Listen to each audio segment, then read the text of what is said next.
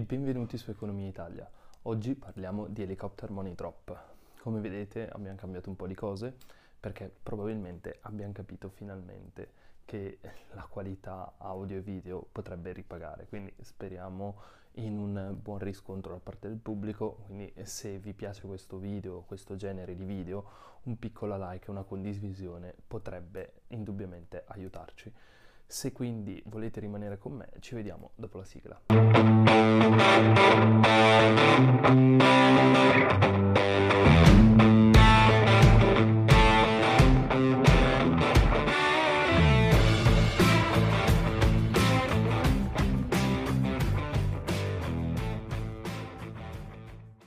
Siete arrivati sopra questo video è perché probabilmente sapete chi è Milton Friedman, avete sentito parlare probabilmente di monetarismo e probabilmente avete sentito parlare anche di helicopter money drop e qualcuno forse vi ha detto che c'è qualche potere forte o qualche banca centrale che vi impedisce di diventare ricchi perché si può stampare moneta all'infinito e Friedman l'ha dimostrato nel 1969 all'interno del libro o saggio The Optimum Quantity of Money. Bene, tutto questo è sbagliato, purtroppo cerchiamo di delineare un attimino un discorso sensato per capire qual era l'obiettivo di Friedman. Partiamo facendo due passi indietro, perché a mio avviso è importante capire chi è Friedman e che cos'è il monetarismo, almeno una piccola infarinatura. Ecco, per questioni più precise vi dico che farò una monografia dedicata a Friedman nel corso del 2021 e probabilmente farò anche qualche video dedicato al monetarismo, poiché ci sono molti economisti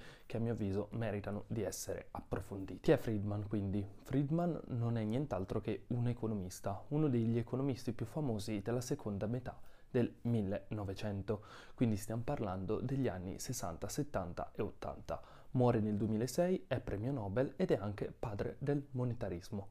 Viene spesso tacciato di essere il padre del neoliberismo e sostanzialmente è una persona odiata sia dai socialisti che dai liberali più estremi, se vogliamo vederla così. Dai socialisti odiato perché appunto è considerato il padre del neoliberismo, come dicevo poco fa, però c'è da considerare anche che sulla base delle sue teorie furono implementate le politiche di Reagan e Thatcher. Inoltre, una questione da tenere in considerazione, a mio avviso, è che Friedman fornì consulenza a Pinochet e quindi probabilmente anche da questo fatto i socialisti ce l'hanno a morte con Friedman. Non voglio entrare nel merito del se ha fatto bene o ha fatto male Friedman a prestare consulenza a Pinochet. Non è il mio compito, evidentemente. Io parlo di economia e quindi cerco di trasmettere la mia conoscenza. Non entro certamente nel merito ideologico, politico e sociale,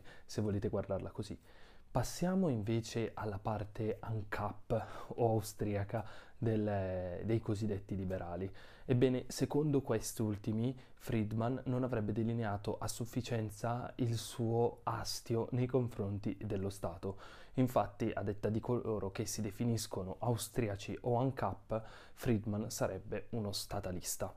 Ovviamente ci sono tutte le precisazioni del caso da fare, vi lascio magari qua sotto qualche link in descrizione appunto in modo tale che possiate approfondire la questione. Ovviamente questa analisi di altissimo livello non vuole essere e non vuole neanche avere la pretesa di raccontarvi chi era Friedman, è giusto per mettere due puntini di background. Cos'è quindi il monetarismo? Il monetarismo è un filone economico, potremmo dire. Sapete che non amo dividere l'economia in squadre, in quanto è una scienza e per tale deve essere trattata queste cose le lasciamo a chi è che vuole farsi le pippe su questioni relative a ideologismo e politica. Sta di fatto che sostanzialmente il monetarismo ci dice che sotto determinate ipotesi la moneta è neutrale, ovvero non ha effetti su tutti quegli aggregati che potremmo definire i fondamentali dell'economia. Secondo i monetaristi, sotto determinate ipotesi, la moneta non ha effetto su prodotto interno lordo, quindi PIL, non ha effetto su occupazione e quindi non ha effetto neanche sulla produttività. Passiamo quindi alla nostra Helicopter Money Theory o Helicopter Money Drop oppure se volete italianizzare il termine la moneta che cade dagli elicotteri. Questa roba qua che cos'è? ma soprattutto mi hai appena detto che Friedman era monetarista e quindi non credeva che la moneta potesse avere effetti sull'economia. Come mai cambi opinione? Beh, prima di tutto vi ho detto che la moneta è neutra sotto determinate ipotesi e in secondo luogo non vi ho detto la cosa principale, ovvero che questa è una provocazione. È una provocazione e per tale deve essere presa, un po' come quella di Keynes, ve la ricordate? Probabilmente l'avete già sentita, di persone che scavano e riempiono le buche con i rifiuti. Ma quindi qual era l'obiettivo dell'helicopter money drop? Friedman voleva dimostrare che qualche pasto potesse essere gratis? Assolutamente no, voleva dimostrarci l'effetto delle aspettative. Cerchiamo di capirlo con un piccolo esempio. Per semplicità prendiamo una persona che guadagna 20.000 euro l'anno. Friedman ci dice che la propensione al risparmio, cioè quanto una persona tende a risparmiare, detta in parole povere e probabilmente anche in modo sbagliato, quindi non usate questa definizione a un compito in classe, mi raccomando, è di circa il 10% del suo reddito annuo, appunto. Quindi stiamo parlando di 2000 euro. Questa è la prima ipotesi di questa fantomatica proposta.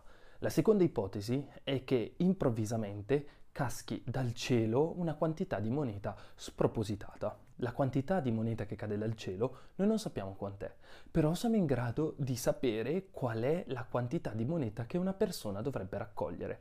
Beh, perché come seconda ipotesi di questo modello è che le persone raccolgano solo il 10% del loro reddito annuo. Quindi le persone hanno nei propri conti correnti, in questo momento, diciamo, subito dopo aver raccolto la moneta caduta dagli elicotteri, il 20% del loro reddito annuo. Quindi se ci rifacciamo all'esempio precedente della persona che guadagna 20.000 euro all'anno, ci ritroviamo nella situazione in cui questa persona abbia sul proprio conto corrente 4.000 euro. Ovviamente parlo di conto corrente, ma potrebbe anche benissimo essere denaro in contanti. Si sta facendo una semplificazione anche qua. Per essere più precisi, Friedman non parla mai di percentuali, ma parla piuttosto di reddito settimanale.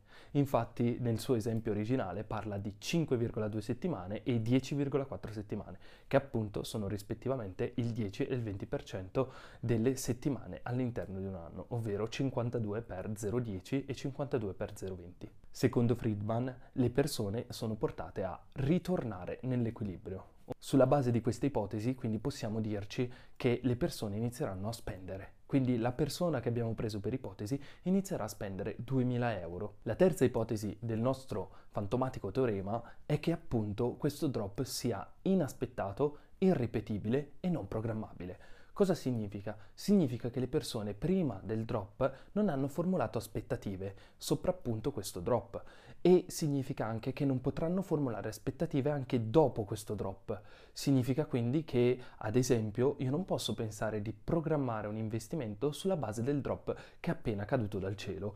Perché? Perché appunto non so quando si ripeterà e se si ripeterà. Capite bene quindi che tutte le ipotesi di MMT o quasi tutte cadono perché appunto nessuna di queste pensa di proporre qualcosa che non si ripeta. Piuttosto dicono tutte possiamo sempre stampare moneta, ma questo è assolutamente sbagliato. Tra l'altro, un'altra cosa interessante da notare è che l'Helicopter Money Theory delinea assolutamente un numero ben preciso, il 10%. L'MMT non delinea mai un numero preciso in base all'individuo X, piuttosto parla di monetizzazione del debito oppure parla di buttare soldi addosso alle persone per far salire l'inflazione e far mangiare il debito. Per capire questo vi rimando un altro video dove ho spiegato perché mai l'inflazione dovrebbe distruggere il debito. Anche qui ci sarebbero delle questioni da avanzare e da sottoporre a un'attenta analisi. In questo caso, qua sotto nei commenti in descrizione vi lascio la live che abbiamo fatto sulla MMT per capire meglio la questione. Per approfondire il tutto, immaginiamoci invece che il drop sia ripetibile, sia programmabile e quindi si possa pensare di formulare aspettative su questo drop. Non pensate soltanto che la persona che raccoglie denaro possa formulare aspettative, anche un osservatore esterno può iniziare a creare aspettativa su questo strano e bizzarro fenomeno. Creiamo quindi un piccolo modello in cui andiamo a delineare delle persone che ricevono un drop e delle altre persone che vendono prodotti. Cosa succede quindi quando le persone che vendono prodotti si accorgono che è programmabile questo drop e anche quando le persone che ricevono il drop si accorgono che è stimabile l'evento appunto della cadetta di moneta dagli elicotteri? Beh, succede sostanzialmente che entrambe le fazioni iniziano a creare aspettative e quindi a un certo punto a qualcuno verrà in mente che sarebbe più semplice guadagnare di più alzando il prezzo piuttosto che vendendo più prodotti. Quindi questo genera inflazione. Attorno all'helicopter Money Theory si sono create tantissime proposte. Ce ne sono alcune interessanti, come magari il quantitative easing, ce ne sono altre un po' più bizzarre, come il quantitative easing for the people di Bauer. Ci sono alcune ipotesi che hanno stimolato la mia stessa curiosità, come la liquidità distribuita. Magari in qualche prossimo video ve ne potrei parlare, quindi fatemi sapere qua sotto cosa vi potrebbe interessare. Soprattutto a seconda dei commenti cercherò di dare la priorità o a Friedman o al monetarismo oppure, perché no, a qualche politica non convenzionale. Mi piacerebbe fare anche una puntata sul bonus Renzi, che è abbastanza vicino al concetto di helicopter money theory, anche se evidentemente alcune ipotesi non le rispetta. In particolare, ci tengo a precisare, io credo che la moneta non sia un qualcosa su cui giocare. Ve l'ho ribadito nel video sul free banking, credo sia opportuno ribadirlo anche qua giocare con la moneta il più delle volte crea delle situazioni infelici.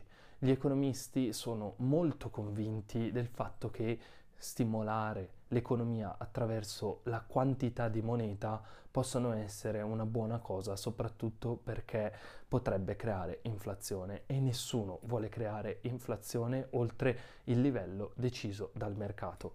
Quindi è importante tenere in considerazione questa cosa.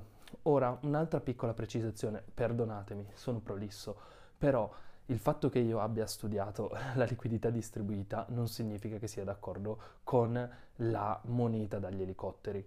È secondo me qualcosa di estremamente interessante è affascinante e probabilmente lo faccio soltanto come esercizio di stile e tanto mi basta.